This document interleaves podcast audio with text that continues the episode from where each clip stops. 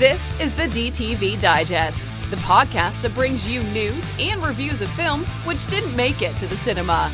And now, here's your host, Mike Parkin. Hello, everyone, and welcome to the DTV Digest. I'm your host, Mike Parkin, and joining me tonight are Richard Hawes. Hello, everybody. And Stephen Lockridge. Hello. Uh, we've been away for a little bit, so we've got a bumper episode for you. We have six main reviews looking at, kicking off with White Elephant, the latest film from Jesse V. Johnson.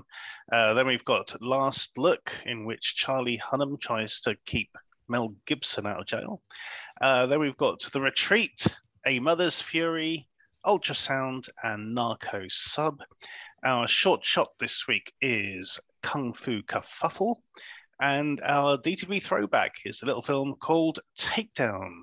So without further ado, let's crack on. Our first review then is White Elephant. A former Marine, now turned cop, she finds herself in deep trouble when she is the remaining eyewitness to an assassination and finds help from the most unlikely source. Okay, guys, um, it wasn't too long ago that we were singing the praises of Jesse V. Johnson with um, Hell Hath No Fury. Unfortunately, I, you know, I, my personal opinion is that this is nowhere as good. Um, from a technical point of view, as usual, Jesse's bringing his A game. Um, the film looks great. There's some great bits of violence going on, lots of um, blood squibs and pumping arteries and that sort of thing. Um, Olga Kurylenko is pretty good at that sort of thing. Um, certainly sort of proven herself before in other films. Um, but unfortunately, the rest of the cast don't really get a lot to do apart from Michael Rooker. And, and for me, the, the film just doesn't flow. Um, it's like anytime it gets going, it has to stop and go back to Bruce Willis or John Malkovich and then do a little bit more, then stop again and go back to Bruce Willis and John Malkovich or and or you know take your pick. Um, and, it, and it just sort of you know it stops the flow. The film doesn't really seem to have a plot as such. You're not really sure why anything's happening. Um, certainly, Michael Rooker's motivation is it's it's a throwaway line, basically. Um, and you know, stuff happens, and it's like, why, why, why is this stuff happening? Um, how do you feel about this, Rich? This one? Oh no, well, I really liked it, but I do kind of see where you're coming from with a couple of the points. I mean, the the the, the sort of the key structure of the film would conventionally be uh, leaning into focusing on Olga Kurylenko's character, Hmm. whereas she is much more of a supporting player, even though she's quite pivotal. The focus is on Michael Rooker, who, as you say, his motivations aren't very clear, and then it's only really in the final act that you know things sort of Hmm. shift around. Um, for the most part, it's it feels a bit odd that you're following his partic- his character because there's not a lot going on with it. But it, it's another, you know, kind of hitman, you know, character who you know, you know, uh, not sees the light or, or whatever. But if you for, for for whatever reason, Hmm. you know, he he he, he ultimately becomes kind of an anti-hero, whereas previously he's you know he's just he's just a heavy-handed enforcer kind of character. Um, this reminded me a lot of uh, both the package and the debt collector movies. It's Yeah. very much in those in that vein of you know crime film mixed with action, uh, lots of characters and you know interesting sort of character beats and stuff going on. Some of this. Uh, so if we look at debt collector, for example, I think it was Vladimir Kulich was the uh, the sort of Yeah. boss Mhm. character. Here we've got Bruce Willis, and it's just not. You you can't. Re- it just doesn't really work very well. Unfortunately, Bruce is, for reasons that have now become apparent, Hmm. um, he, he's just not very present in the movie, uh, and he, he's uh, some of his dialogue is, is even dubbed quite obviously, so it's a bit distracting. Although having him there, along along with John Malkovich, is good marquee value. So that's obviously why they've done it, and I think they've got a good cast here. You know, Michael Rooker is very well known these days in for his character roles that he plays as um, you know in Guardians of the Galaxy and all that sort of stuff. But he does have a, a history as a sort of a leading man in this kind of role. So, for example, uh, American Yakuza 2, as it was Mhm. released in the UK, Back to Uh, back. yeah. yeah, back to back, the original title. He was sort of uh, he did, did kind of the action hero thing there, and I think he's done it a couple of other times. Replacement killers. Uh, yeah, probably, but again, in a It supporting was, a, it was a role. role. supporting role, yeah. Yeah, whereas I'm, I'm thinking like so. So in this one, he's he's the lead basically. Hmm. Although he's it's hard to. He he's very stoic, and you know there's not a lot to you know grab onto with his character, unfortunately. Um, but I did like it, and Olga Kurylenko definitely has more to work with. There's more going on with her character, but we don't Hmm. focus on that very much. Um, her performance reminded me of uh, Sentinel that she did, where Yep. where she was the main character. Similar kind of circumstances. Um, I think you know, yes, I can. I do see where you come from, but I did really enjoy it. I liked. I thought the the way the uh, the final act sort of unfolded. You know, fairly typical, but very you know, you know, uh, enjoyable fashion. I mean, there's, there's a guy's head explodes and stuff at one point, which is quite surprising. And That was a like nice, yeah. re- That that kind of reminded me of that bit in um in Rambo. You know, the the fourth one, Yeah, uh, set in Vietnam, Mm. uh, where, where he's using the 50 cal um, machine cannon. yeah, yeah, yeah, yeah. Yeah, it's a Well, and the whole- sort of thing. And the whole assault on the house is basically Last Blood as well. you know, 'cause Yeah, essentially the same thing kind of kind of is happening. Now, one thing that bugged me Hmm. was that Olga Kurylenko, at a, a couple of she's being hunted in the movie, hmm and a couple of uh, a couple of points, you know, these attacks are happening, and the guys who are after, I mean, it's like stormtroopers. They've clearly got the drop on her. Like hmm. several times, you know, she is pointing one way, they're behind her, they start firing, and they so that was bugging me a bit because it was just like, Well, this is the other thing. I mean, you know, it's it's like they, they try to take her at home. You know, she, she's able to sort of fight them off and kill, kill them, and then the same guy who's in charge leads the second attack, using exactly the same tactics, thinking, "Oh, she'll never figure this one out." It's like, yeah, but she, she's done this already to you, and you're trying to do exactly the same thing. I thought that was ridiculous. The other thing, I mean, there's a couple of things um, from a sort of tactical point of view. One is that unfortunately, Olga Olga Kurylenko cannot carry an assault rifle. Um, there are a couple of times when Yeah. She's just not aiming it properly. It's aiming in the sky and all this sort of stuff. It's, it's Well, there is that, and also even when she's just kind of carrying it around, she just Yeah. doesn't really. She doesn't. She's supposed to be this hardcore killer Yeah. type, and she's and she thing, just doesn't seem to be um prepared. You know, it's just like the they, they're filming the scene. It's like, oh, she's got to be springing into action. It's just like, well, she doesn't seem as prepared as you would expect. Yeah. I mean, we've had um uh like Megan Fox did Hmm. uh the Rogue film. I, Yeah. I thought She I thought was Megan Fox- believable. Yeah, I felt so, yeah, but which is quite weird because Olga's got She's so got much pedigree. experience Yeah, in the action genre Yeah. now. the, the, the other sort of really silly bit as well, and I can see why they did it just for the visual look of it. But there's a stupid bit, you know, during that sort of siege of the house where somebody slaps a piece of C4 onto the pane of glass of the French doors. Mhm. And I thought, why? Just just break the glass. Just shoot the glass. Why why do you need a big block of C4 to blow up? You know, it, it, it just looked ridiculous. It really did. But anyway. A couple more um, things I wanted to mention was so you got you got the obligatory uh, mentor student kind of thing going on where Mhm. Michael Rooker is kind of although uh, they they apparently get he apparently gets on with Carlos although there's a couple of scenes where it seems like he really hates him and stuff but Mm. they, they kind of it seemed a bit in, in unclear how, how he really felt about him because it, it- that, that that didn't and again I think that was the way the character was p- portrayed for the audience as well we're not sure whether we're supposed to Hmm. like him or this you know whatever but anyway Carlos really reminded me a lot of Max Raposi Yeah. in the way he looked Yeah, definitely. um, and yeah, so that was kind of again sort of you know bittersweet, kind of seeing Mm. him and sort of being reminded of you know what could have been and Mhm. and stuff like that with with his passing. But yeah, that sort of just sort of, uh, struck me. Um, and the other thing was the Rooster Rojo, you know, um, product placement is just getting crazy now with some of these films.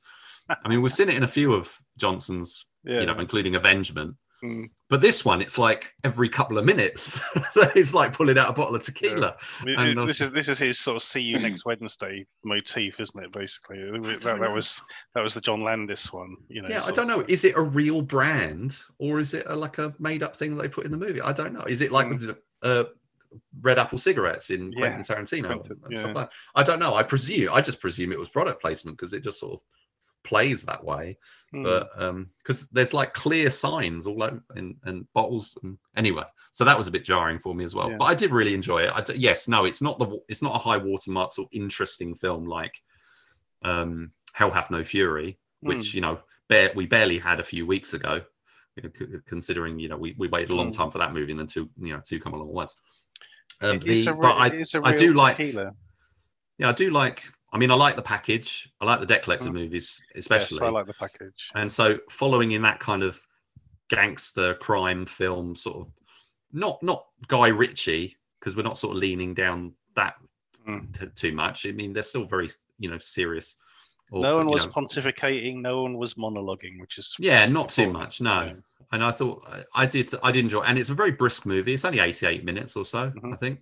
So yeah, I think um not one of his best, but certainly not one of his worst, and uh, you know uh, definitely uh, a decent a decent movie. Well worth yes. watching. I, I think overall it is a bit it is decent, but you know, coming on the the coattails of Hell Hath No Fury, and and you know his his other works of late, um, it does feel a bit of a misstep overall.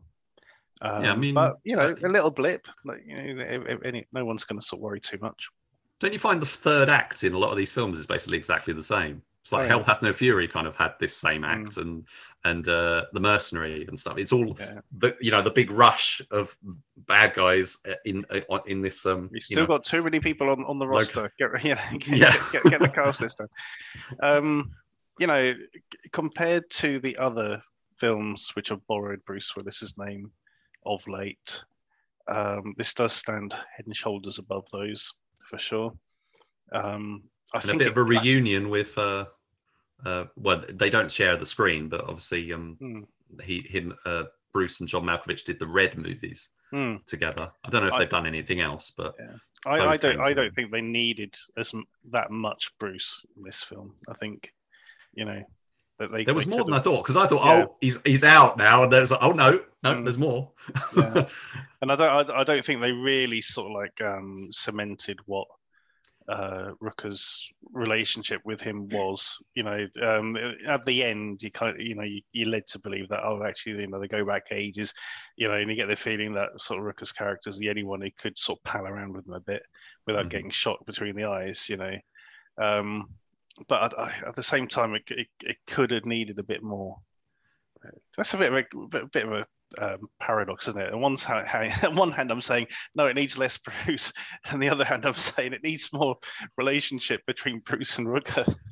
yeah, I just don't think you get you would have got that with I'll- I'll you know maybe that was in the original script. You know, Yeah. maybe that maybe Mm. things had to be adapted True. somewhat Yeah. for for the situation. And I think yeah, we've again we've seen that kind of dynamic between you know the boss and the sort of the the Mm. trusted you know the trusted uh henchman or whatever Mm.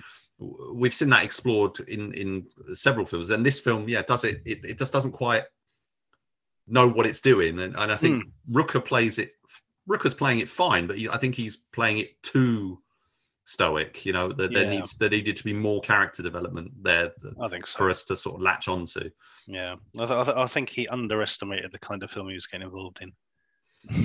but there you go. but it was nice to see him in it i did i did i did Sure. enjoy the sort of change of pace hmm. of seeing uh, you know because a lot of these films they they take they put bruce willis in then there's like some other younger say younger maybe 10 years younger Younger, or, uh, you know, whatever Yeah. but in this case we've got you know rooker who's what older than bruce or about the same age i would Mm. have said because he started you know he, he started out around It's kind of like like the the 80s, late 80s yeah, yeah, um, yeah, because Henry was his first film. Yeah, he had a, interestingly enough, he had a he had a small role in um, Above the Law, Steve Seagal. All right.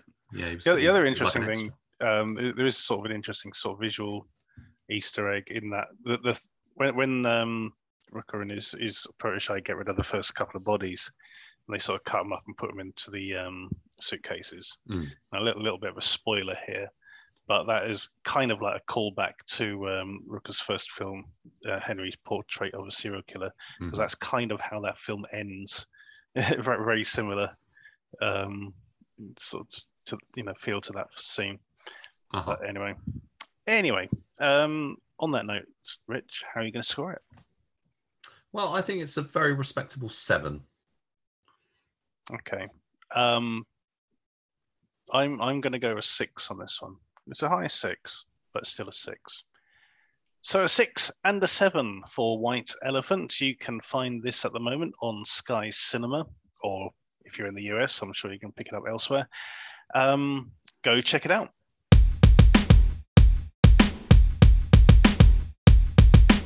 Our next review is Last Looks. A disgraced ex cop seeks solace by moving to the woods, but his quiet life comes to an end when a private eye recruits him to investigate a murder. Now, Steve, unfortunately, you're the only one who's managed to catch this um, in time for this podcast. Um, Yep. I, I, had a look at the trailer, and I'm kind of on the fence about these sort of films, which, especially the way the trailers are cut to sort of make it look like, oh, look at all these sort of crazy, crazy, zany people in this sort of crazy, zany situation. You know, uh, isn't it fun Hmm. and quirky and all this sort of stuff? And, it- and I'm on the fence, literally on the fence about these sort of films. I'm not sure if I kind of like them or really hate them. Is how do you feel about this film? Because you know, do you think it adds up to the way it's been marketed as this sort of like, you know, sort of quirky, sort of who done it kind of situation? Uh, yeah, I mean, basically that's what it is. It is, you know, you're, you're quirky, no characters, generic. You know, they're all there's all something lying underneath or whatever, and it's it's enjoyable. It's one of them, you know, private eye detective story, but rather than going down, you know, like the noir noir road, it, it goes down the strange and quirky road, and obviously you've got like Charlie Hunnam, who's investigating the murder of Mel, Mel Gibson's wife, basically. isn't it? Yeah, yeah. So Mel Gibson in this, Mel Gibson plays um, an on-screen um, sort of judge, kind of like a Judge Judy, Judge Rimmer kind of, Judge, no, Judge Rinder kind of scenario, isn't Um, it? Not well, no, it's more like No? um, he plays a judge, but it's more like a Criminal Minds or you know Law and Order type oh, thing, Oh, okay. rather than So, so it's a scripted show, yeah, more, yeah, more rather a than sort of, sort of reality TV kind of thing. yeah, and is an absolute drunk alcoholic, Yeah. and that's why he obviously he can't remember what happened the night his wife is found dead. So obviously he's a prime suspect for it. You know, the producer, showrunner's loving all the publicity, and then hires Charlie Hunnam to fact to you know fa- solve the murder, Hmm. and also his ex partner's gone missing as well. So it's all intertwined. You know, twenty five different th- Mm. threads coming together and blah blah blah and um, but it's yeah, it's really good. I mean, the thing with Gibson is, it, you know, he's playing it quite close to the bone, really. You know, after what he was kind of accused of. Hmm. Um, but there's lots of scenes with his daughter, and they're actually quite touching and moving because you know he loves his daughter to bits in it, Hmm. and they're really good. And then obviously you've got like um, his daughter's teacher, who's gets dragged into it as well, and lawyers, producers, TV runners, everyone kind of becomes a suspect. So it, it- you know, it is quite generic, but it's nicely shot. Um, I I'm not, to be honest, I'm not the biggest fan of Charlie Hunnam at all, but he's not too bad in this. He's okay, and you know, you've got Clancy Brown in there, you've got Rupert Friend in there. There's you know decent cast. Um, Morena Baccarin as Mhm. well. um, you know, playing the ex. But she's kind of wasted really. She's only in about three or four scenes at the beginning, and that, that that's it really for her. Um, but it it is funny, you know. It's it's done well, and the ending's no big surprise really. But mm-hmm. I must admit, I I do yeah, like right. I, I do like films which are set within the film world, for one hmm. thing you know so so I, I, like that sort of you know layering of, of sort of narratives so so so yeah. that's it's got that going for it for sure I, I, didn't realize clancy brown was in this which, which is definitely a plus point in its favor you know sort of for having that well, and and i did like again, the trailer it, you know it, overall I mean, Clancy Brown again. It's two, two, three seconds. Oh, I'm sure. yeah, you know, yeah. But he's one of those guys who can sort of come in and go, "Oh, that's him," you know, and and yeah. you know, it does sort of just lift things anyway, it, I'm, I'm sort of yeah. Have you have you heard of this film called um, Bullet Train with Brad Pitt that's coming out in the summer? Yeah, yeah, yeah. You see, I again, this this kind of falls into that sort of category for me. It's, it's that sort of like, look at all these wild and weird characters we're throwing at the screen, and you know, our guy's the, the normal one in the middle yeah. of it all. It's like, oh, okay, so you know, just all these weird characters just happen to center on this one yeah. story, you know. yeah. But that's what I mean. It's Hollywood, you know, they're all mm. overblown characters, yeah, you know, point. that yeah. type of thing. Uh, even Charlie Hunnam's character as well, he's he calls himself, uh, I think he's a hundredist or something. Mm-hmm. Basically, basically, he sends what happened. Oh, that's right. He got, he got rid of all of his stuff, didn't he? Yeah. Yeah, he's got like a hundred possessions, and that's it. He can't have any more than that. Mm. You know, and then it's you know, everyone's got the little quirk. You know, like, hmm. you know, Gibson's the alcoholic, or the producers way over the top and everything. So yeah, it, it's it's nothing groundbreaking, but hmm. it's enjoyable. You know. Okay. So how are, how are you going to score it, Steve? I'd give it a seven. Hmm. Okay. Unfortunately, Steve's the only one um, to have seen it in time for the podcast, but there you go. It's a seven out of ten from us. Uh, go check it out that's uh, last look.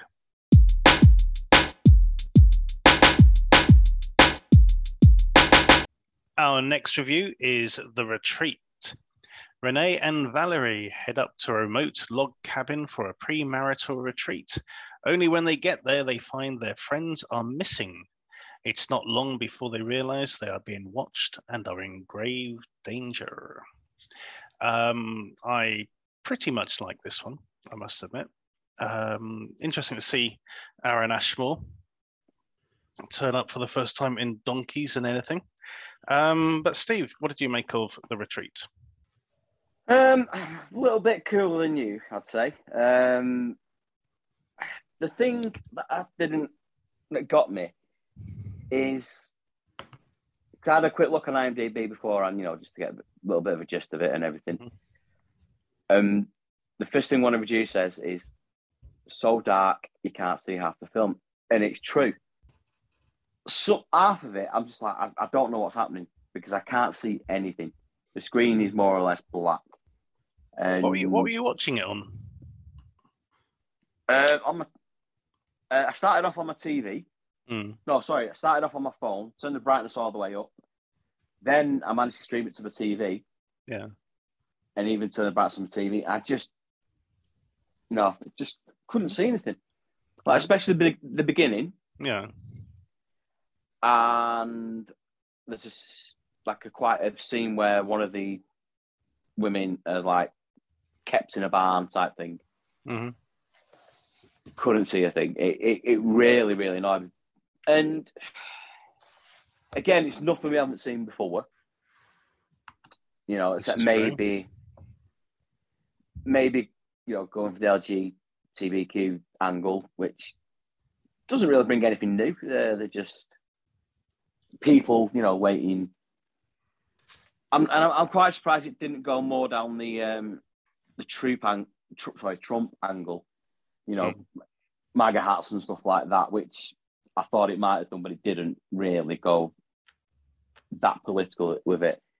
It was basically just, you know, let's kill the homosexuals and put it online and, and stream it. Um, but I thought there was a couple of decent kills.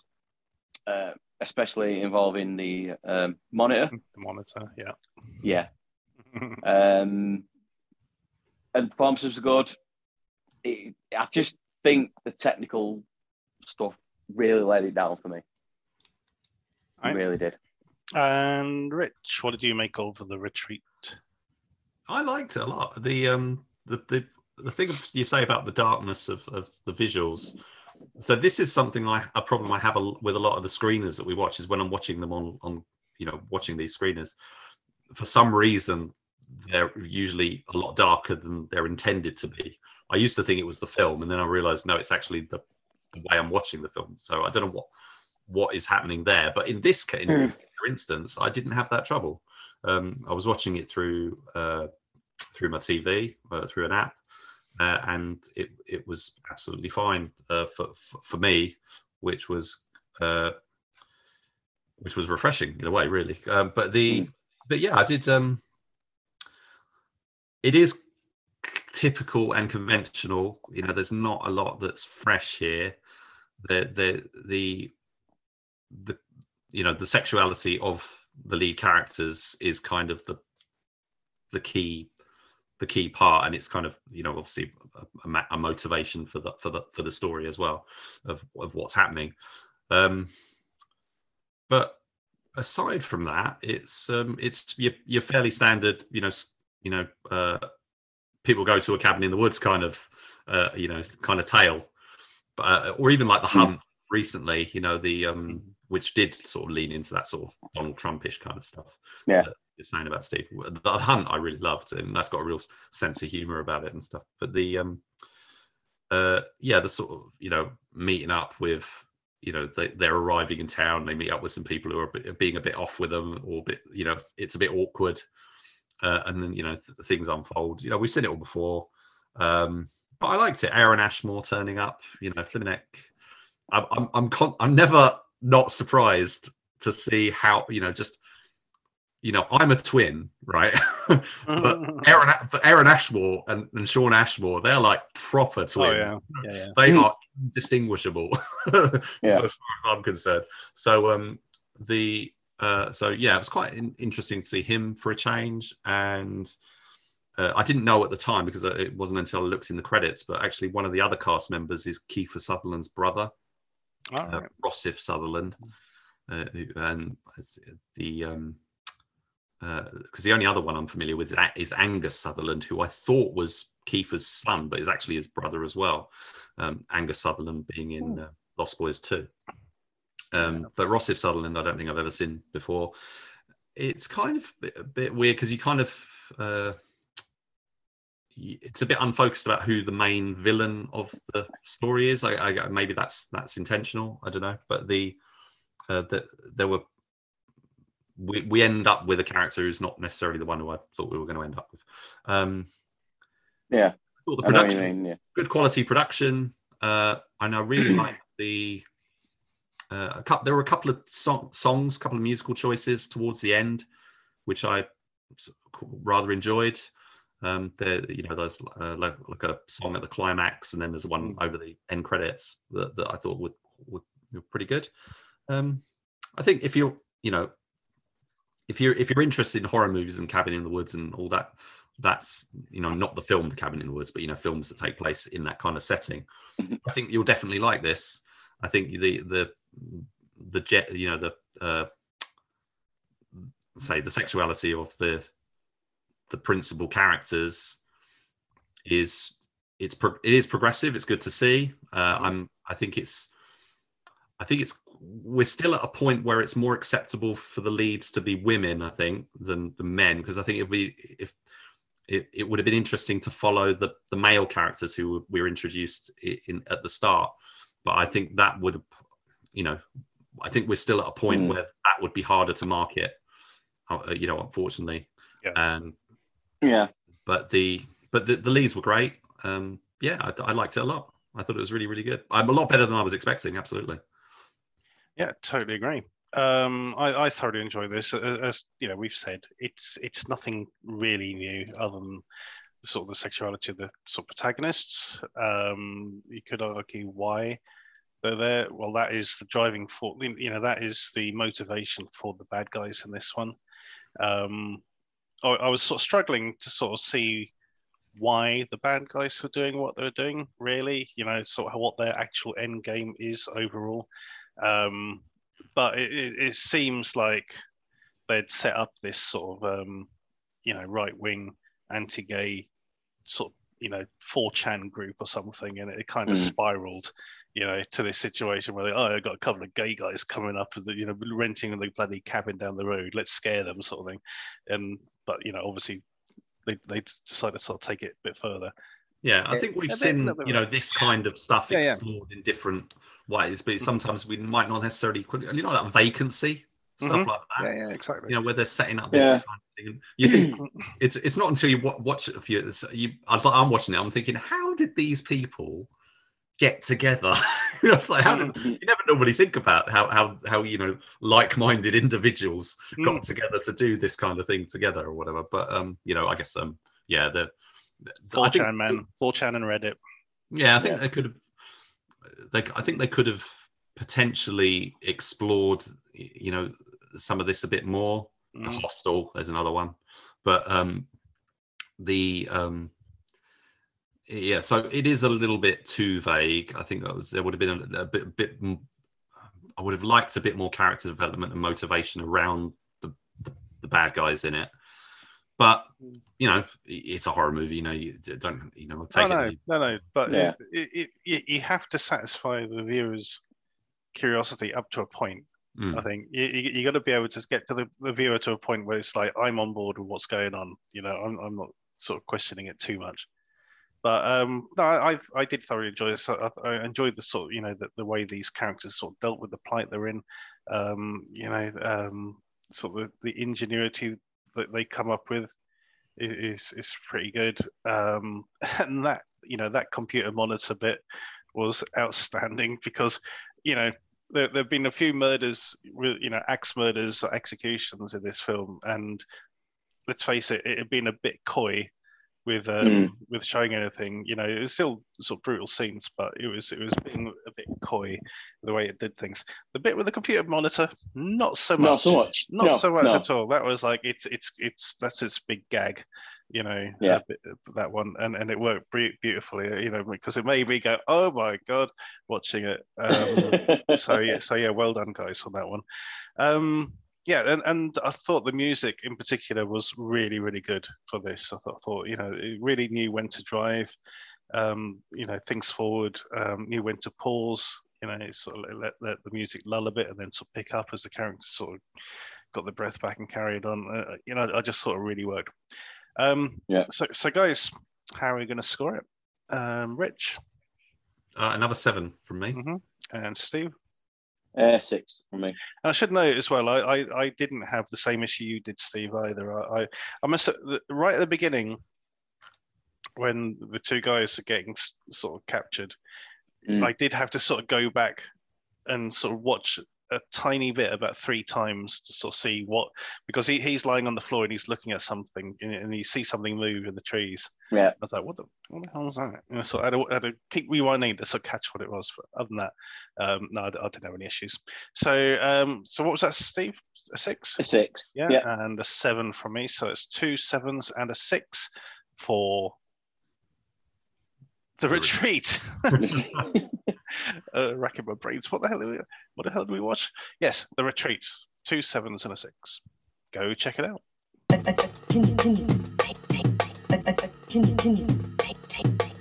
Our next review is Stay Out, Stay Alive. Uh, five young hikers discover an abandoned gold mine dating back to the gold rush and descend into madness and greed as the pursuit of easy riches consumes them. Um, okay, so we've just been talking about the retreat, which um, gets everything right, even though you know not nothing particularly um, new or anything like that about it. Um, this, I, I like bits of this.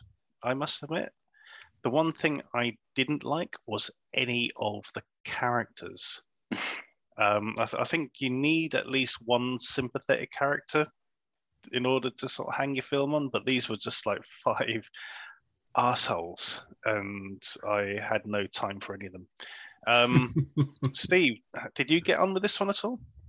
Uh, yes, I, I, to be honest, I'm, I'm more or less on your page with this one. Um, yeah, there's certain things that are okay, but like you say, if you don't give a shit about anyone, kind of what's the point? And yeah, they were. Every single one of them at one point or another is an asshole and kind of deserves what's coming to them. And again, it's it, it's not it's a criticism I don't normally say, but I think it could have done with being a bit longer. Mm-hmm. You know, the um, descent into the greed fueled madness, especially with a couple of characters, just happens far too quickly. Um, Yeah, for one of them, it's like almost immediately, isn't it? yeah, exactly. You know, it is. It's like instant. As soon as they know, Mm. and then you've got like the supernatural element, element creeping in as well, which again is isn't handled great, but certain scenes were okay, but it it, it it just doesn't. It didn't flow. It didn't make sense in a way.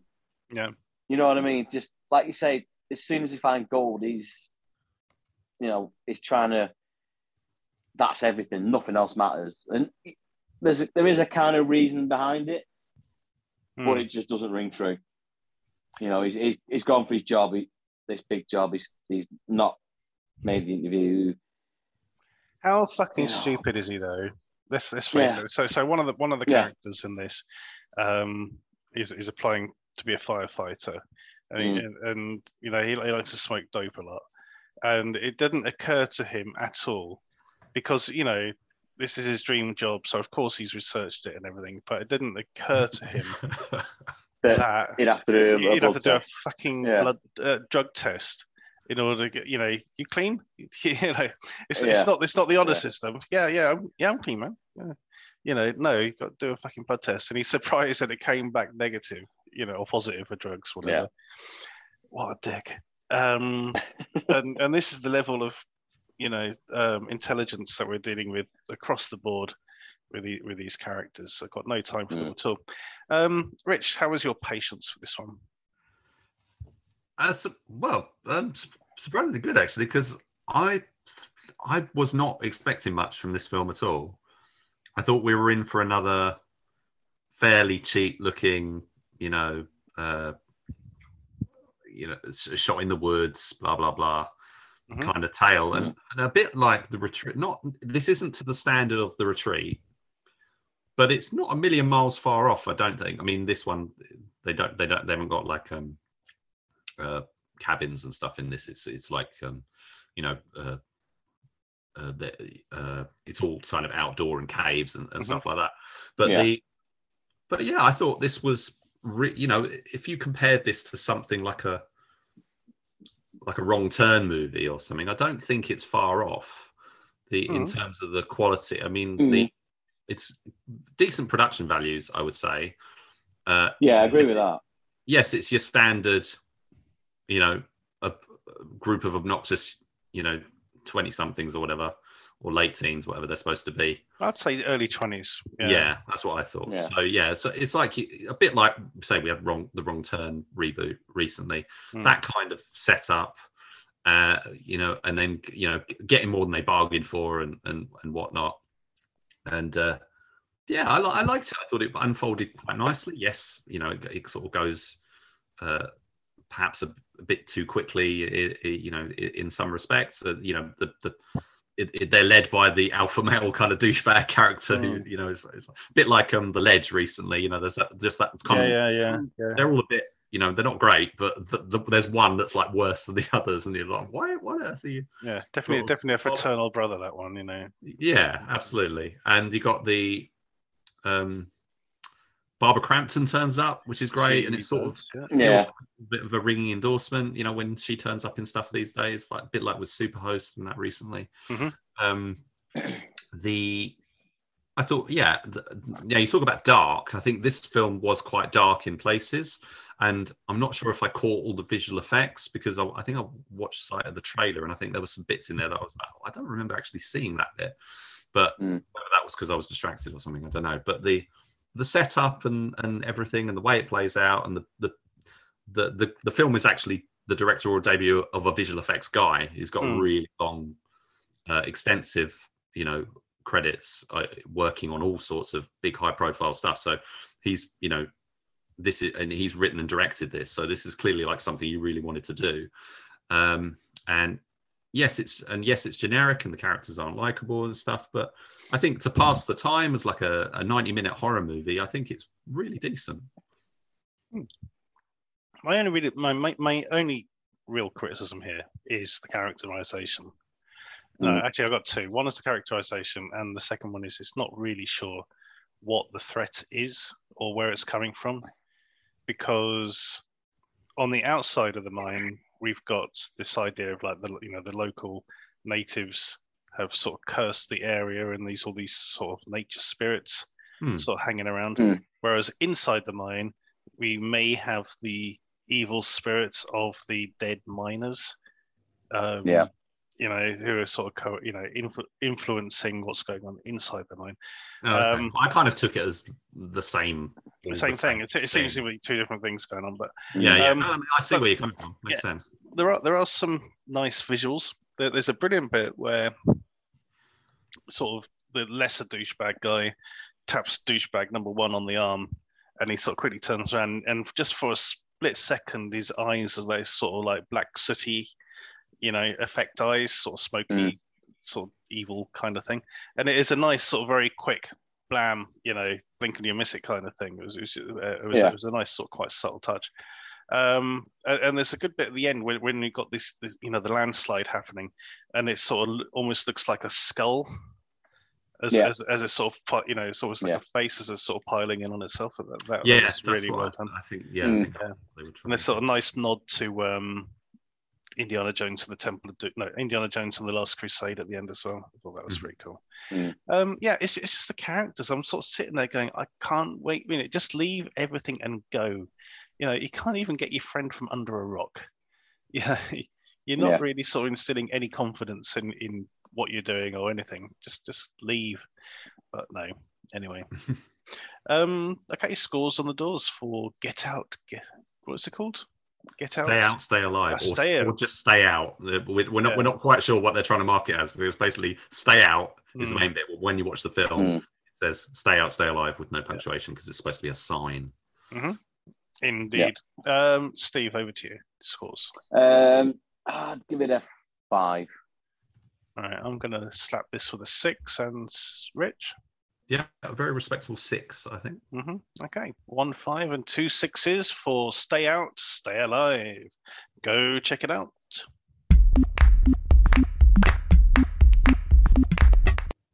Our next review is A Mother's Fury. Barbara O'Brien is a Catholic mother of four children and is initially thrilled and proud that her oldest child, Jimmy, has been accepted into a college fraternity, having endured a nasty hazing. But when Jimmy ends up dead, Barbara is compelled to find out exactly what happened and who is responsible. Um, I was not looking forward to watching this, Rich. Cards on the table. You know, I thought this was going to be one of those um, typical sort of movie of the week kind of dramas, you know. But and and it kind of is, Yeah, it kind of the is. but at the same time, I thought it was very well acted. Um, so, um, Pa- what's his name? Patrick Robert Patrick. Robert Hello, Patrick. Patrick. Robert Patrick's in this playing Barbara's husband, um, and a very, very sort of blue collar, sort of you know Irish Catholic kind of guy. He doesn't Uh, do much. He doesn't do much, but he's but at the same time he's very compelling to watch, and Well, he's Robert Patrick. he's exactly and and the more he gets older, the more he reminds me of Martin Sheen. You know, Oh yeah, yeah. he, he, and he is. He, I think he's great in this, he, even though he doesn't do a lot, and he really doesn't. You know, but he, he's the guy who's sort of left to sort of hold the family together while she's running around. Um, I, I, I just thought he was really good. But so the main character here is um, Barbara O'Brien, um, played by Siobhan Fallon Hogan. Um, and I thought she was great in this as well. Um, you know, she's this sort of very harried person trying to hold this blue collar family together, you know, trying to get the kids to school and things like that.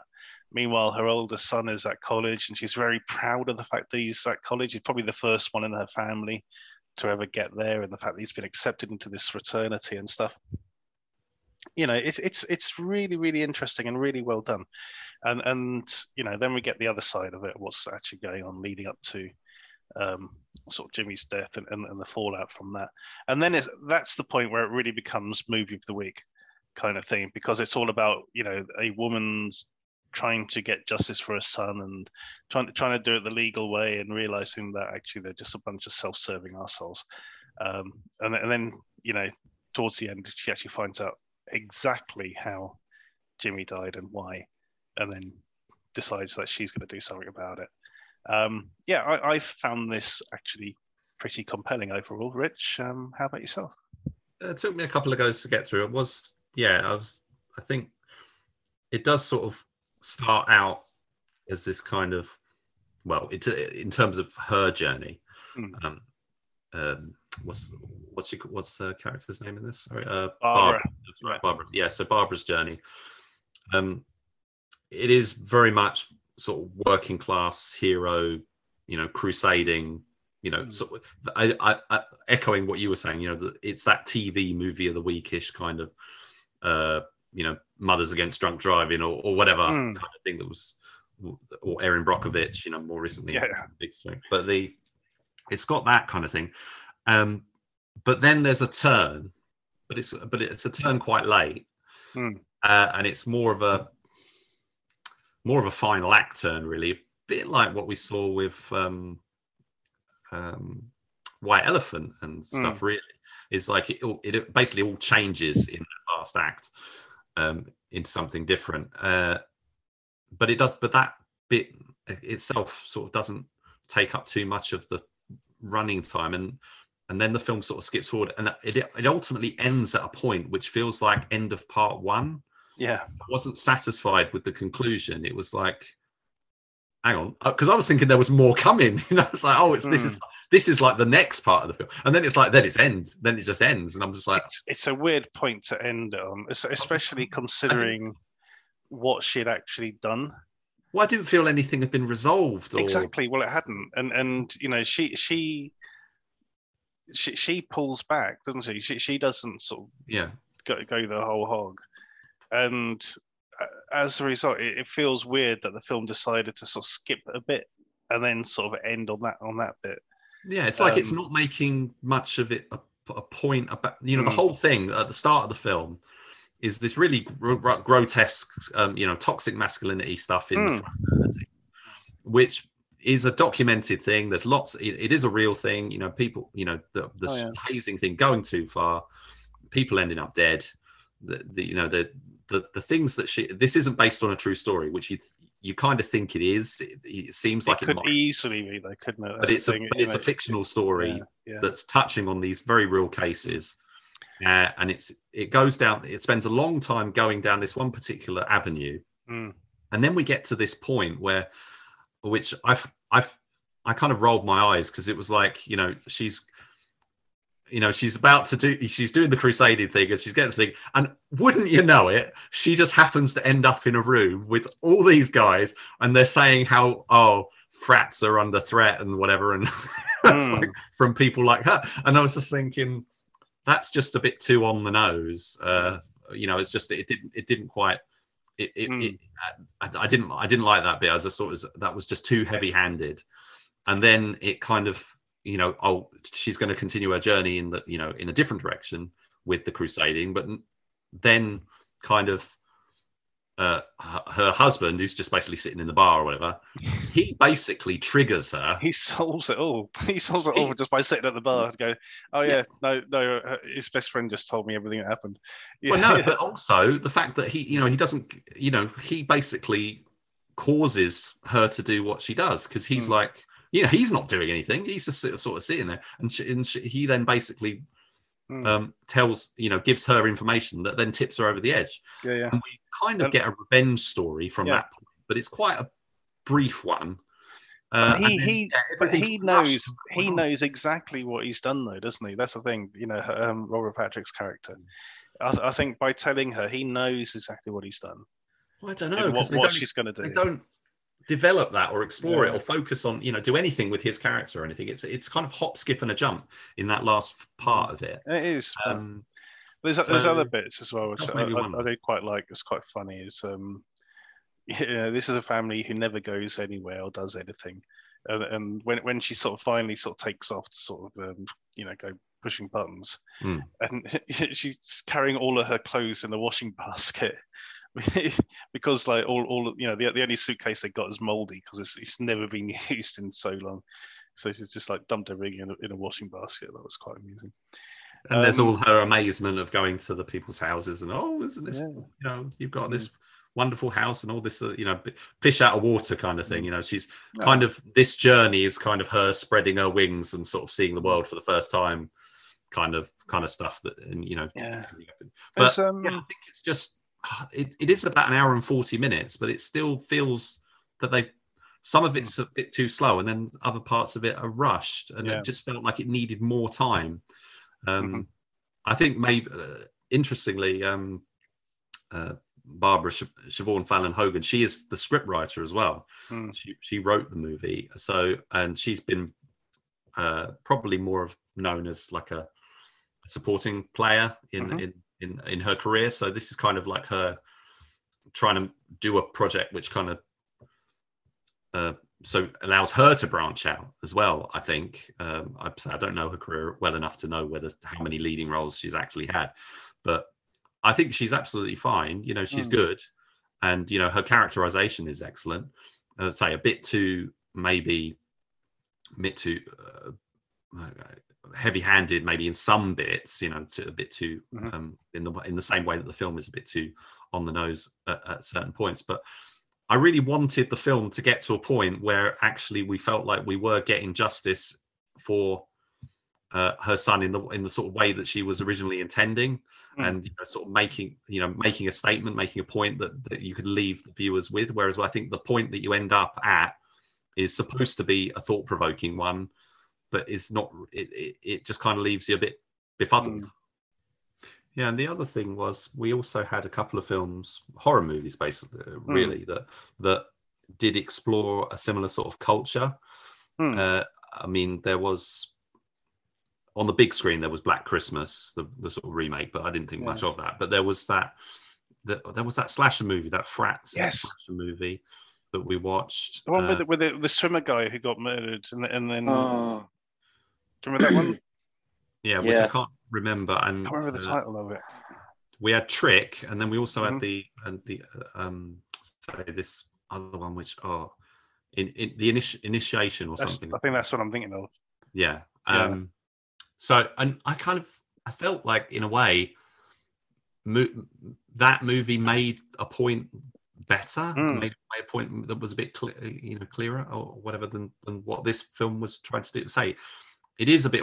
It's been marketed as that is a mother's fury thing, you know, which is the Yeah. title that Signature Entertainment have it given it. looks, Makes it looks like it's trying to be like a, a you know if you watch the trailer you think oh it's like Death Wish or something like that But, yeah, uh, Death Wish or, or Mm. uh, the Brave One or um, what was it? Uh, you know, kind of a kind of a a female Liam Neeson mm, movie, basically. Like, like you know, like the kind of movies that Liam Neeson is making uh, uh, these Mhm. days. It, that it was that would be that kind of story.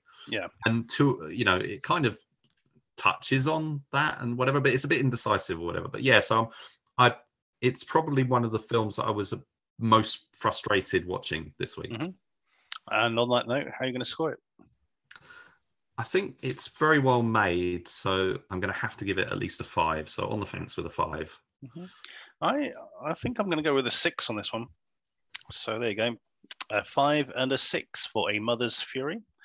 Go check it out.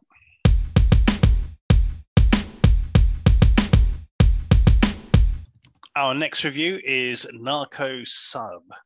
Bruce Stryker is a DEA agent who finds himself forced to work with a drug cartel in order to save his wife and daughter.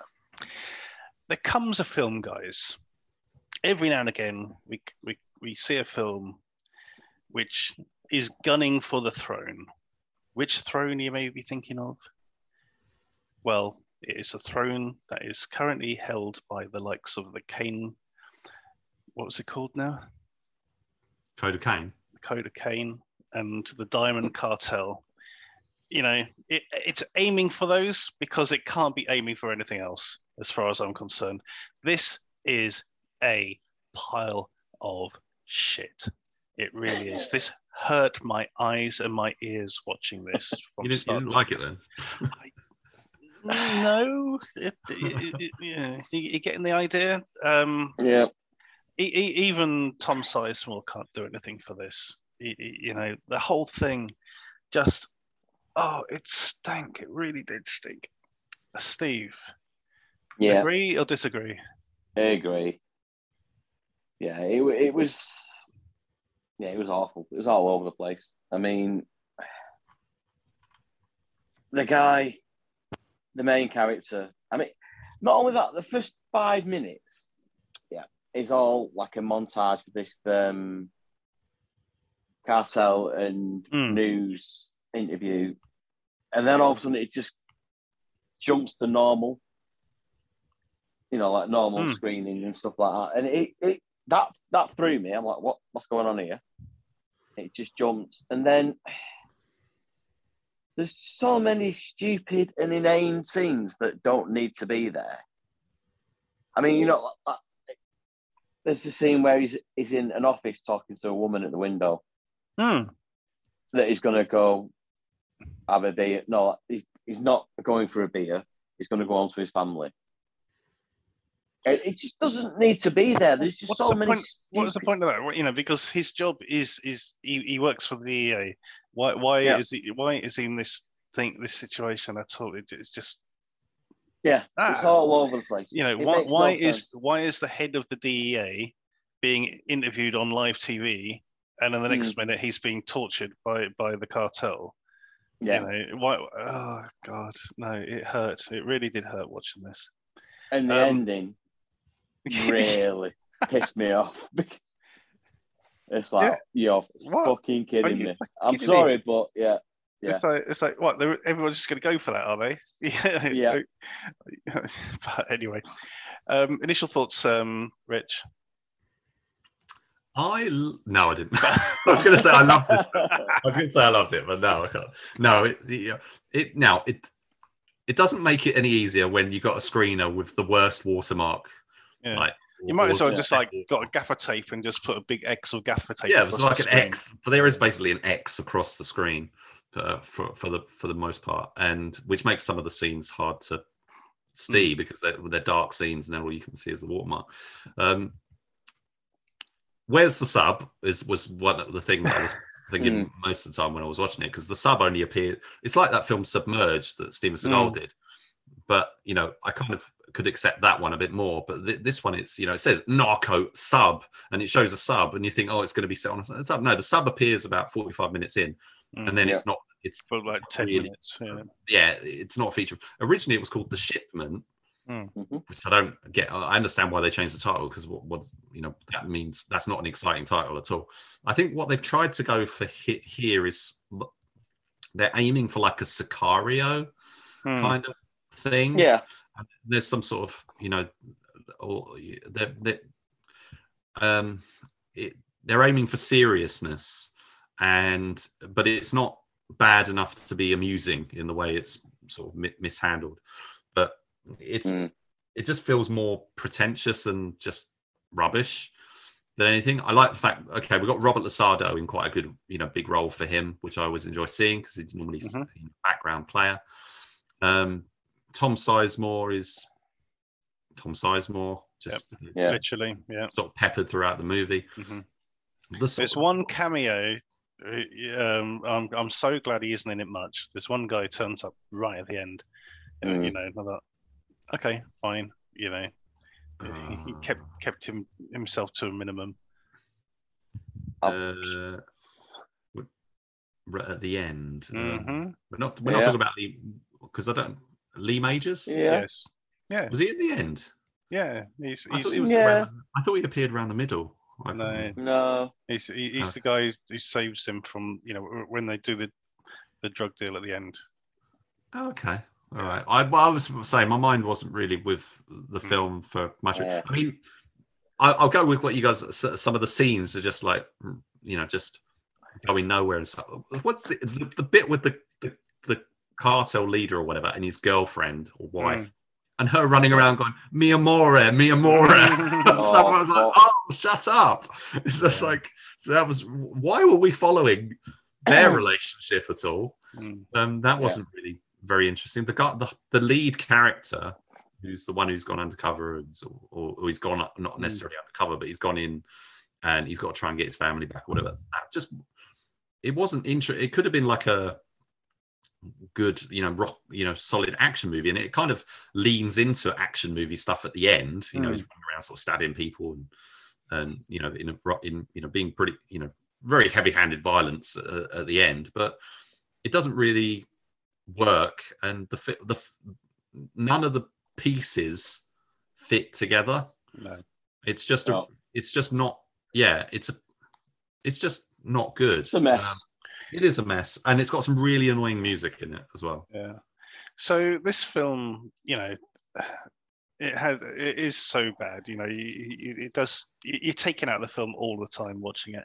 Um, but you know, the, that bit towards the end when he's sort of storming the cartel's sort of base, as it were, just throw up so many questions for me.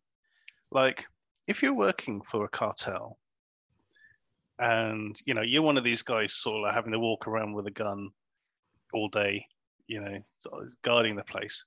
Do you ever get Mm. time off? Mhm. Do, you get, do you get vacation time? You know, do, do they have enough guys to actually sort of switch out? you know, well, that shift's over. You know, you'll, you can go home, guys. You know, see you Tuesday, Jerry. You know, that sort of thing. Or is it a case of, hey, boss, I need to take um, next week off? It's like, why? Why? What's going to happen Yeah. next week? Yeah, yeah, you know what I mean. I'm just like, I'm mm. intrigued to know. You know, does anyone really think about this shit? It's like, well, I'd love to see you know a whole, maybe maybe a short film just called Cartel HR. You know, just some poor guy having to sort of like work out everyone's shift patterns so, so they can cover the boss. And then This is a bit of like the whole stormtroopers thing, Yeah, isn't it? it is a bit. Yeah. yeah, The sort of st- They're just con- and the contractors working on the Death Star or whatever. The, Yeah. the uh, I just want to know. It's like, well, what's what is the benefit of working for these guys? You know, these guys are sort of fucking rich. I mean, presumably you're going to get money. You know, you're going to get lots of money sort of working for these guys.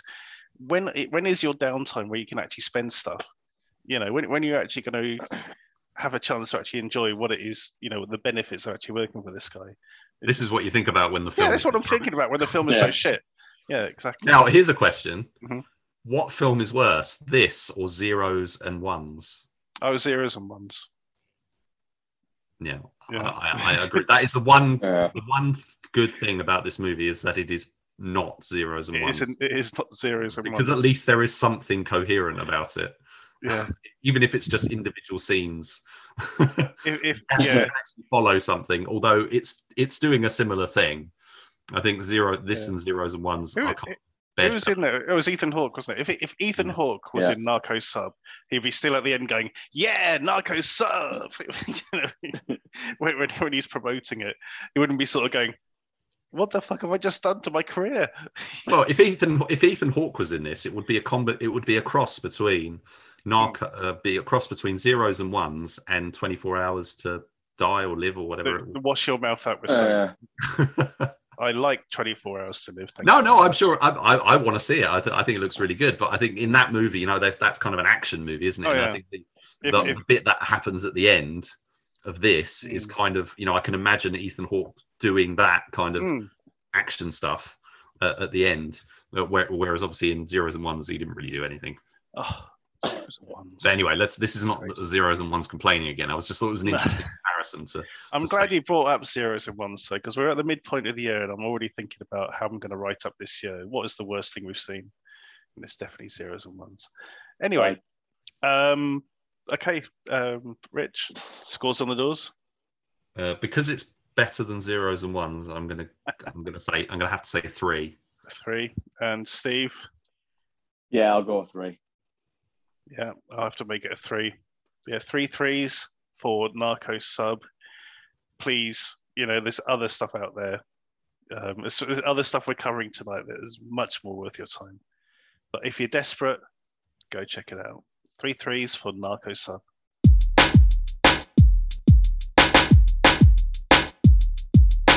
Our next review is Ultrasound. When his car breaks down on a dark and stormy night, Glenn finds himself spending the night with an overly hospitable couple. Didn't he?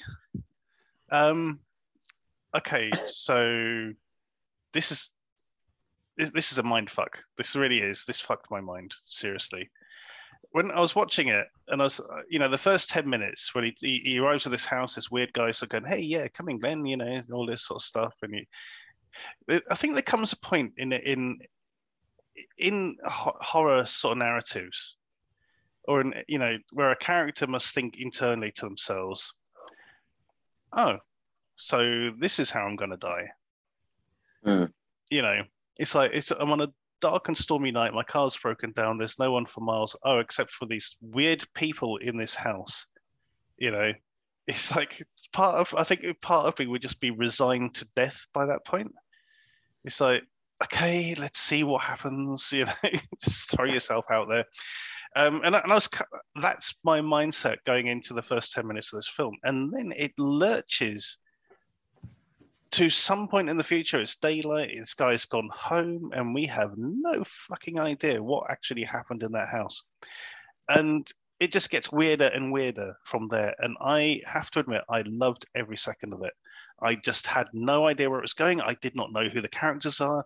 I did not know what the fuck was going on from one moment to the next. Um, and you know that was a lot of that was down to the strength of the way the film was edited, the way characters were switched in and out during the same scene. I thought it was absolutely superbly done. The, the soundscape that this film builds up, um, you know, and then when you're about three quarters of the way in, it slowly starts to click together. And th- there's a bit to do with um, a breakfast tray. And at that point, I was pointing at this finger. Oh my god! I finally I can see it now. You know, um, but that maybe that was just me. How about you, Steve?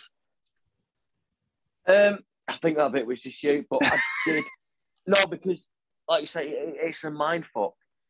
It really is, and I don't know. I think maybe because there was that much going on, I kind of miss. I think I've missed something at near the end, and it does kind of bring it together, but it, to me, it didn't in a way. Hmm. And I don't know, but like you said, it, it it's really enjoyable. Don't get me wrong, I did, I did enjoy it, but it is just it is an actual mindfuck. I've not seen anything like this for a long while. Um, because it is it's original. Mm. It's very well done, very well performed, especially like um, oh, the um, Breed Breeda Wool who plays Shannon. You know, the, yeah. like the the female Hmm. I don't, I don't even know if she is a doctor or what. I don't know.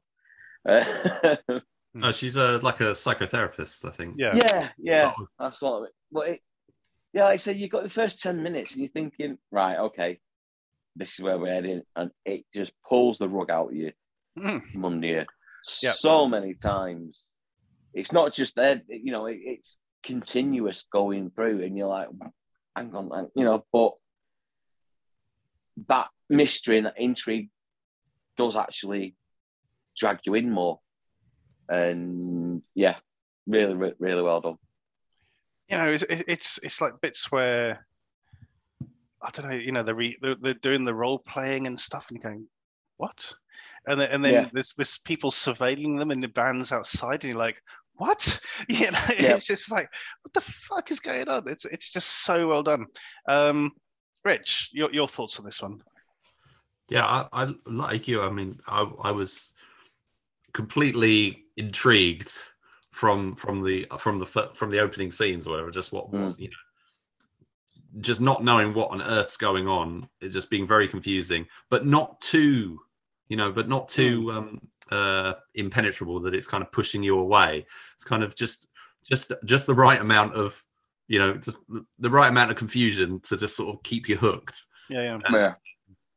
Yeah, and there's bits that you know it it keeps changing, uh, and you're not quite sure what's going on. Then a little bit is revealed, and then it's sort of then it's kind of turning the tables again and stuff. But it did remind me of a few things uh, because it's kind of got these themes of, uh, you know, the mental, you know, uh, manipu- manipulation, uh, uh, memory, playing with Mhm. memory. It's a psych. It is a psychological kind of thriller in the purest sense. It's you know very much about the psychology. It's in the minds of Mm. the characters. Um, it reminded me of Faults, Yeah. which because has Mm. which has a similar kind of uh, dynamic. I think is that you know it's a small cast. It's like set in a ho- you know it's got being basically set around a hotel, and you know there's sort of, sort of these sort of quirky characters are a bit quirky. There's a little bit of humor. Uh, it's very sort of a serious thing, but it's very serious. so there was some similarity, you know, and uh, again, sort of the manipulation of the characters and what's really going on. Uh, the sci-fi film, which was called over here 2099, The Soldier Protocol, Oh yeah. uh, originally called The Wheel.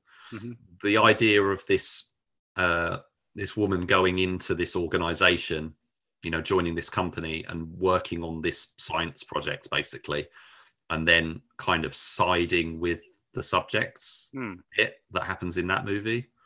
Uh, there was a bit of that in this, I felt, uh, and also Identity, the uh, John Cusack and uh, James Mm. Mangold film, which again is is is all about um, you know what's going on with certain you know a bunch of characters and, Mm. and you know, things not making sense and you know callbacks you know you see what like you say with the tray you know you see it in one circumstance but then you see it in another circumstance what's what's really happening there. So i was i was connecting to it with these little touchstones but the film itself is like you say it feels original. It, it just feels so much unlike something else you've seen even though there's those familiar bits which you're going to get with any film generally but it's not it, it, it threatens to be like a david lynch kind of thing Yeah. So so doesn't. Lynch and Cronenberg are definitely touched. yeah cronenberg Yeah. definitely yeah yeah i mean there's a little bit of a um you know videodrome comes to mind and stuff Hmm. stuff like that but the um yeah it's just all the this you know like or or a twin peaksiness to it you know there's like that that bit at the start where she where the the the the therapist or character is being introduced and she's she puts the headphones on and she starts sort of talking to herself Hmm. uh, and then she starts reading a script, sort of acting it out, and then you and then they kind of go to the next scene where somebody else is saying The same the thing. same yeah. thing, and it's like, what, what, what, what is happening? and and things. That's and exactly it, it's yeah. the kind of movie that really you still don't know when you finished it, but it just demands. You know, it's the it's the kind of movie that you just really want to go back and watch it again, Hmm. and see if you can, you know, take the knowledge that you've got at the end and bring it back and and, and see if you can you know put put it fully together in your mind i think it's it's got it's definitely got a kind of it's well the way it's done is so clever and it's Yeah. got this rewatchability built into it um i This- think it deserves to be you know i don't think it's going to be a big success because i don't think many people are going to know about it Hmm. but i think Mm. you know it's hopefully it will be something that you know people like ourselves can spread Yeah. awareness of it and talk, Yeah. talk um to get people to see it. Uh, Vincent, Ca- uh, Car- Cath- I'm going to. I, Let's go with Carthaser or Carthaser. Carthaser. Carthaser, yeah. Um, I didn't recognize him at first. I mean, I've, Yeah. I've seen him in stuff uh, since uh, he did a Larry Clark movie, uh, Another Day in Paradise, uh, a long time ago, and uh, loads of other stuff. Hmm. But more recently, probably best known as Pete Campbell in Mad Men. Hmm. And uh, I just because he got a beard and stuff in this, I didn't, I didn't quite, I didn't recognize him at first, and I thought he was good. And I lo- and the guy who's um, uh, the husband, Yeah. uh, who he has these Yeah. encounters with, I thought Bob he was Stephenson. the scientist guy who's sort of going on about cheese and stuff in the Oh yeah. And talking about the the the building and, and you know the, the the there's that sort of you know it's co- it's comical but it's not comedy. It's just got it's, it's like walking a tightrope. It kind of Hmm. it's it uh, his character is really great because he's kind of is he you know is he a nice guy? Is he a bad guy kind of thing? You're not quite sure um uh, uh, you know, for for the for the most part, I mean, things do sort of settle down on one side, but still, his character is drawn so intriguingly that you you you you're kind of you're kind of warm to him. it's like a, Yeah. as as a viewer, um, and I think you know, and um, what was the name of the what was the actress pl- playing the sort of uh, the key, uh, not the not the wife character, but the sort of Uh, therapist. Ch- Chelsea Lopez. Yeah, Chelsea Lopez, she was Yeah. really great. Hmm. Um, and uh, yeah, I think it's it's it's a really it's about as close you can get to as like a a perfectly intriguing kind of sci-fi, uh, you know, psychological thriller as we've had for a really long time. Yeah, the closer. I mean, you know, and, and it's completely different. But you know, i I think if you liked um, uh, broadcast signal intrusion, you, you'll probably enjoy this. If you know, if you, if you can get into that one, then I, th- I think you know the, the, the, you'll you'll enjoy this. Or Um, vice but versa, because I'll ha- I didn't actually get to check that one out, so I'll have Oh, to. yeah, no, I, I. I like that one. It, it just loses at the end, but but this I think sort of six the landing very well. Okay, scores on the doors. Uh, Steve, Eight. uh huh, and uh, Rich. Uh, a nine. Yeah, and it's a definitely nine for me as well. This is this is top ten of the year for me. Um, that's for sure. Um, yeah, two nines and an eight. We we cannot recommend this enough. It is a mind fuck. Please go check it out.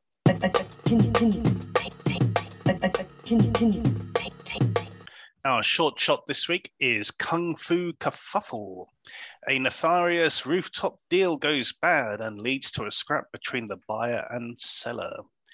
Um, hey, is this where the bomb deal is going down? Is probably one of my favorite lines of um, the year so far. Uh, I thought that was great.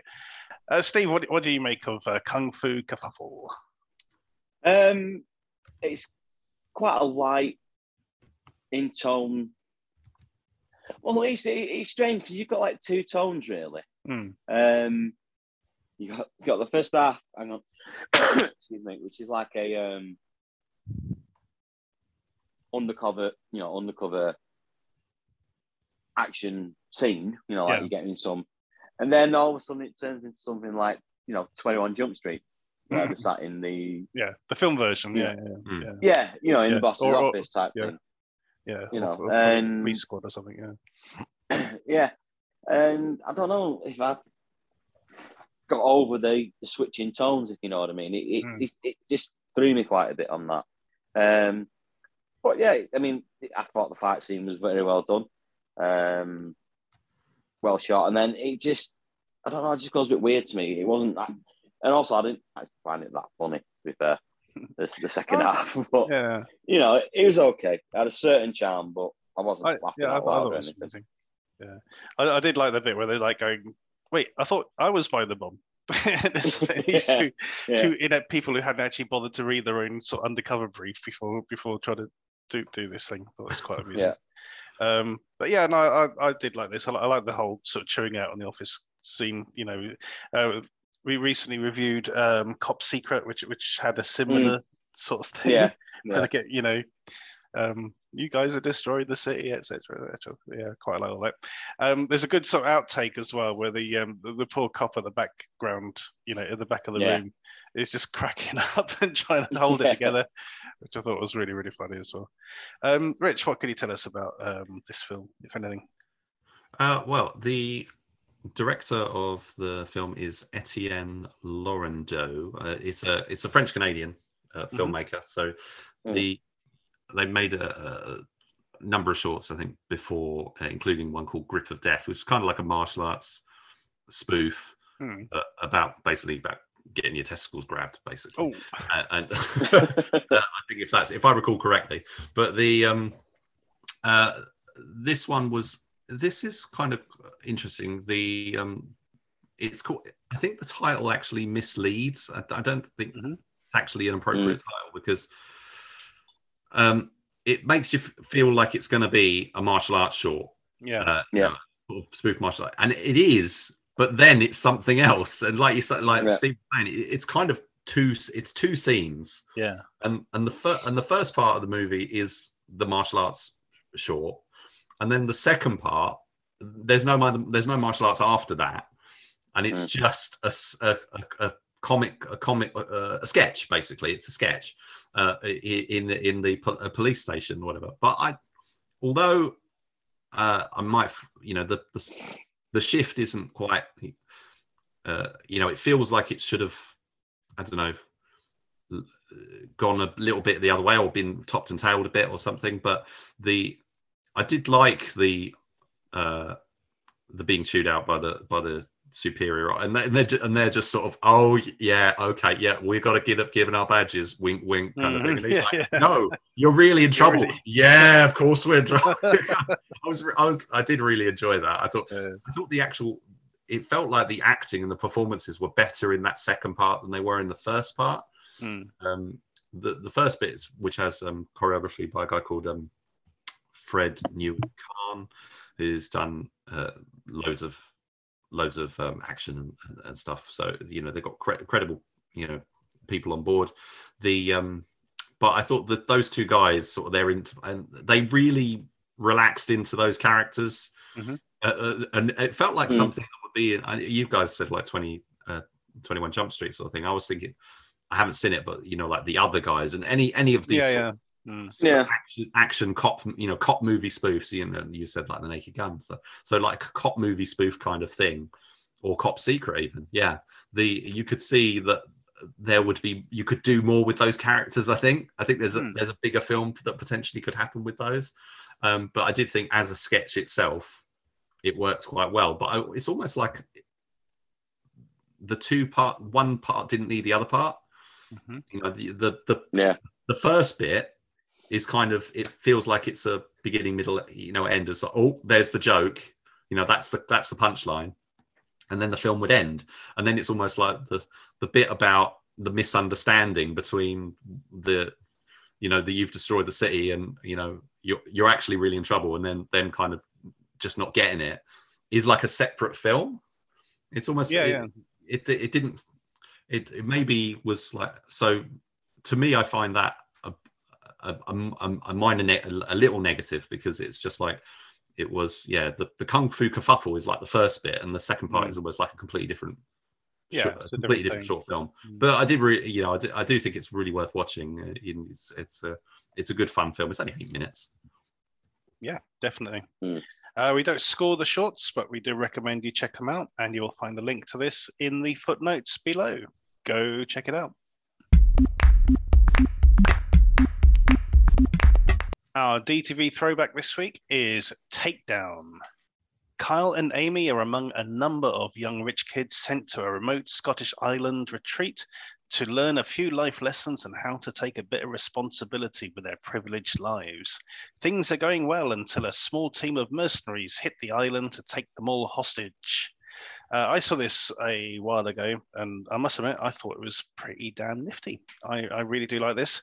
Um, some good characterization in here. Um, I think they make the you know a real good fist of the um, the location. I think there's some brilliant photography uh, in this, and yeah, it's it's a decent little thriller overall. Um, Steve, what did you make of Takedown?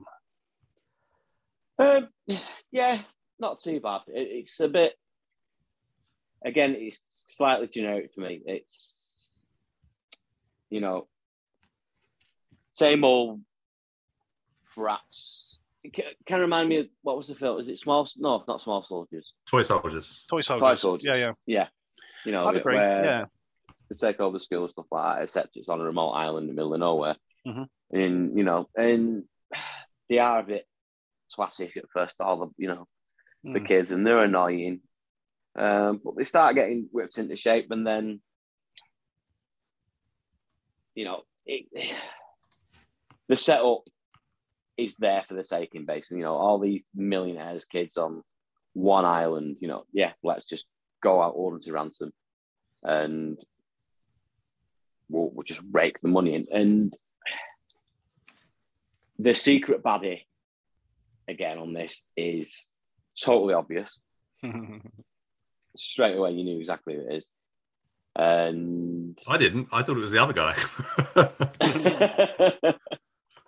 all right, fair enough, fair enough. But yeah, it, it, it's okay. It wasn't groundbreaking or anything like that. And I think a lot of the violence is it doesn't really kick off till the last 20 minutes, half an hour.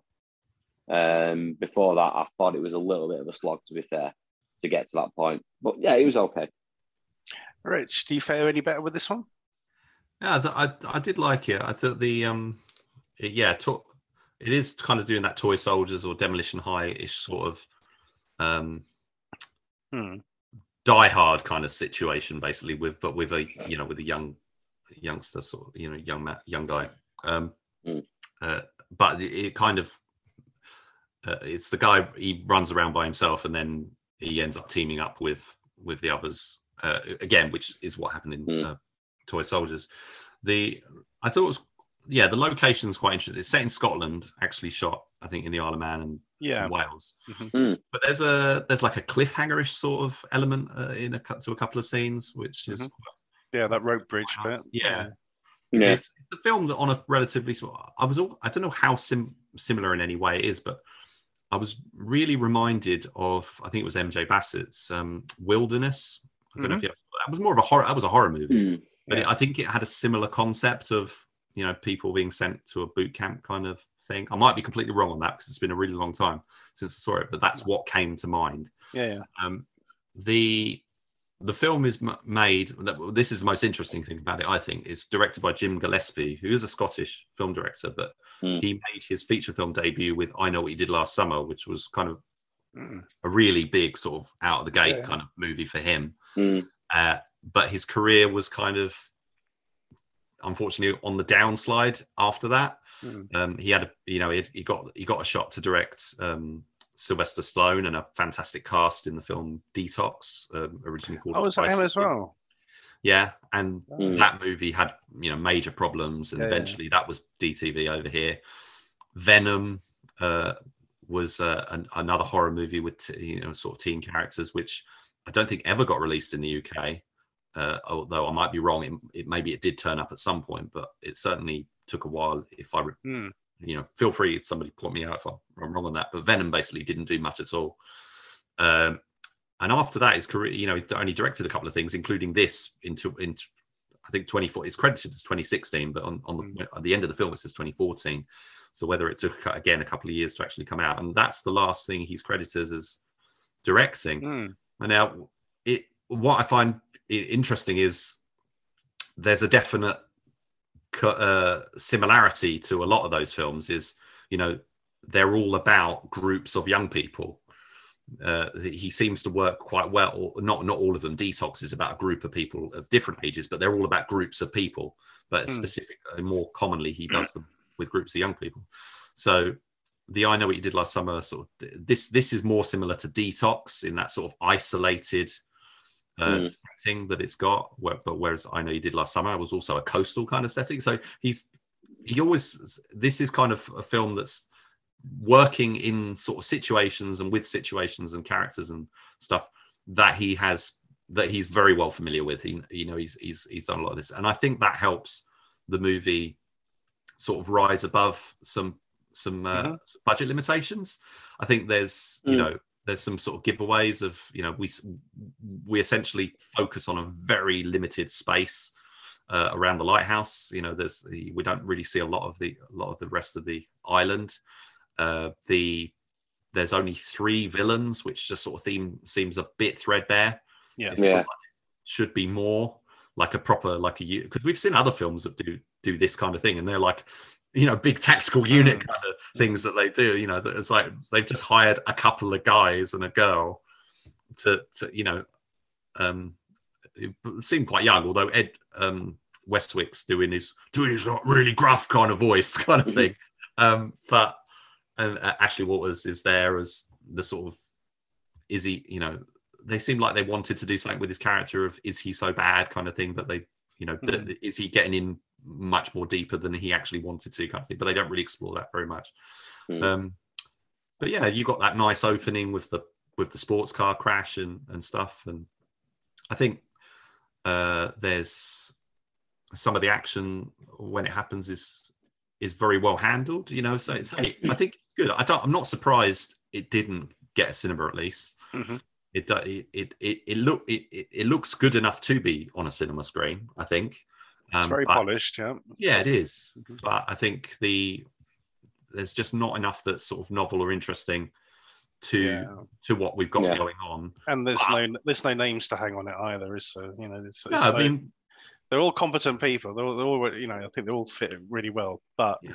you know, there's there's there's no recognizable names in the cast for. for no, I people, like seeing. Um, Mm. We got uh, Sebastian Koch, who's the who's a German actor, I believe. I've seen him in a, a f- a fair number of things. Um, I haven't seen him in a role quite like this. He's playing the the father, um, Mhm. the the lead character's father. Um, it seemed like I, I wasn't sure if they were if they were trying to get him to play an American or whether they were just letting him use his accent. So his, his Mm. accent's a bit mixed, I think. But. Yeah. but Yeah. he is, you know, he is solid. You know, like you know, it's kind of the sort of thing you would think. Oh, maybe they'll get like a Pierce Brosnan to kind of play that role or something. But Mm. I think he was good.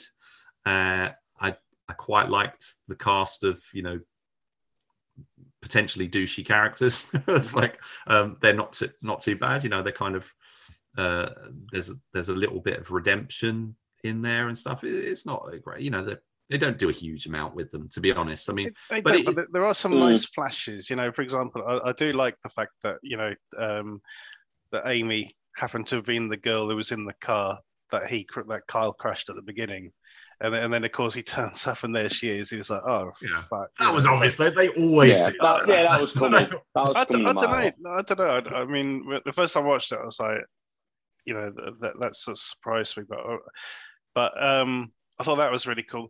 There's a, there's another good bit there as well. One of the other characters who, um, you know, the, the, the head guy sort of sort of outs him and sort of says, "Oh yeah, you you crashed through Mm. the front of a Starbucks what because you were texting on your phone when you're driving," Hmm. and, and he, the guy does this thing which. You know, he, he tries to downplay what he did. It's like, yeah, yeah. oh yeah, but she wasn't Mm. really hurt, sort of thing. You know, it's like you make, you make it sound a lot, lot worse than it is, which is that sort of like you know trying to shirk the responsibility yeah. of, of what you've done, which which is, I thought was a nice sort of character beat, personally. Um, also, uh, Amy's um, use of a broken arm at the end, I thought that was sort of Oh, that was that was pretty cool. Yeah, I mean, it, cool. complete Not- not- obviously, Not only that, but but you know the, the, the you know Yeah. her reaction to it as well, because you know yeah, yeah doing that would be incredibly painful as well. And, and it- it's it like does- she forg she forgets that she's got this horrible wound, and then Yeah. and then. But I guess you would though, because I mean, you know, the adrenaline is flowing. Mm, yeah, You know, you're in this high tension Mm. I can kind of buy that, but then yeah. it, it, I mean, it's so. It, it is quite silly, but yeah, it's it's it's one of the most memorable bit, bits in the movie, definitely. Definitely, yeah, definitely. Yeah. I, I it's, I, I mean, it's very brisk watch. I mean, it's really. I mean, I would definitely say it's worth watching. It's it's good. Yeah, it looks good. it, it's, it is. It looks great. wrong with it. Um, yeah, I, you know, I loved all this sort of out of bounds stuff at the beginning. You know, sort of, you know, Mm. sort of trying to teach these these kids a bit of hard work and stuff like that, and um, you know, the whole thing with the rope bridge and trying to get them to climb and stuff, and and and Kyle. You know, you realize after a point that Kyle's still lying his ass off about what happened. You know, um, he, he just cannot admit what what he did, uh, and until he has to. Um, Mhm. and I, I, just thought, it was, you know, hi- his sort of redemptive arc, I thought was um, well played because he, yeah, he's he's an arsehole until he isn't. Um, But yeah, okay. Well, um, we don't score the throwbacks either, but we do recommend you check them out. This is currently on um, Amazon Prime, and yep, we'll uh, put the trailer on as we usually do. Other than that, guys, that is the end of this week's show. So thanks to Steve and Rich for this slog through seven films tonight. I said six at the beginning, but I forgot one. Um, yeah, seven films because we, you know, haven't been around for a while. Um, yeah, film of the week, definitely Ultrasound. We, we certainly recommend you check that out. And if you have, you know, please avoid Narco Sub unless you don't believe us. Um, but you've been warned. Um, other than that, thank you for listening. Tune in next time.